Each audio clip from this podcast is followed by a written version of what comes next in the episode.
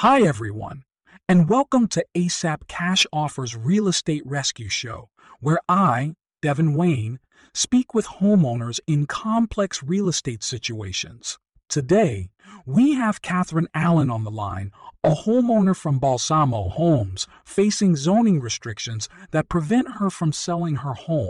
We also have Scott Berens, the owner of Balsamo Homes, joining us as an expert who can give his insight into this situation. Hi, everyone. I'm excited to be here and get some help with my real estate dilemma. So, Katherine, can you tell us more about the situation? How long have you been living in this house, and what exactly is preventing you from selling? Sure, I've been living here for almost 10 years now, and the main problem is that there is a zoning restriction on my property that prevents me from legally selling it.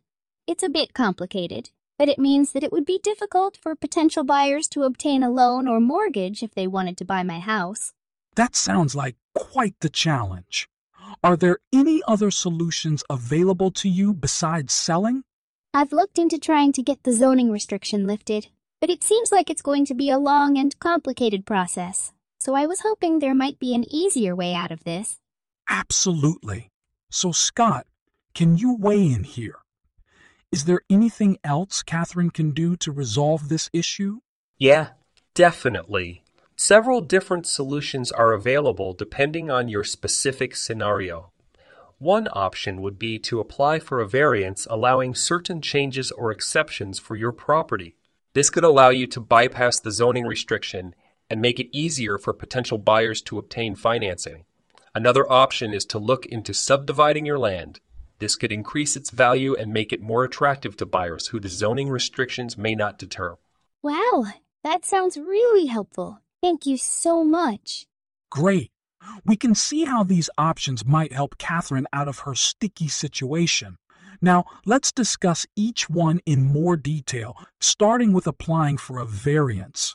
Can you explain what kind of process is involved here, Scott? Sure thing. Applying for a variance generally involves submitting an application along with supporting documentation, such as surveys or photos of any existing structures on the property. The application will then have to go through several levels of review before being approved by local authorities. It typically takes anywhere from 90 to 120 days, depending on how busy they are at the time. Once approved, however, this should provide enough leeway around the existing zoning restrictions for potential buyers of your property to obtain financing without any issue. That does sound like quite an involved process. Is it something that would work in your favor, though, Katherine? Yeah, I think so. I'm just worried about all the paperwork involved and making sure everything goes smoothly throughout the process, since getting approval isn't always guaranteed. Right. Completely understandable. Let's talk about your other option, subdividing your land. Scott, what do you think about this idea? Is it something Katherine should consider? Absolutely. Subdividing your land essentially means dividing up one large parcel into two smaller parcels, which can often result in increased value, making it easier to sell off each parcel separately or as one larger piece with more appeal due to its higher value overall.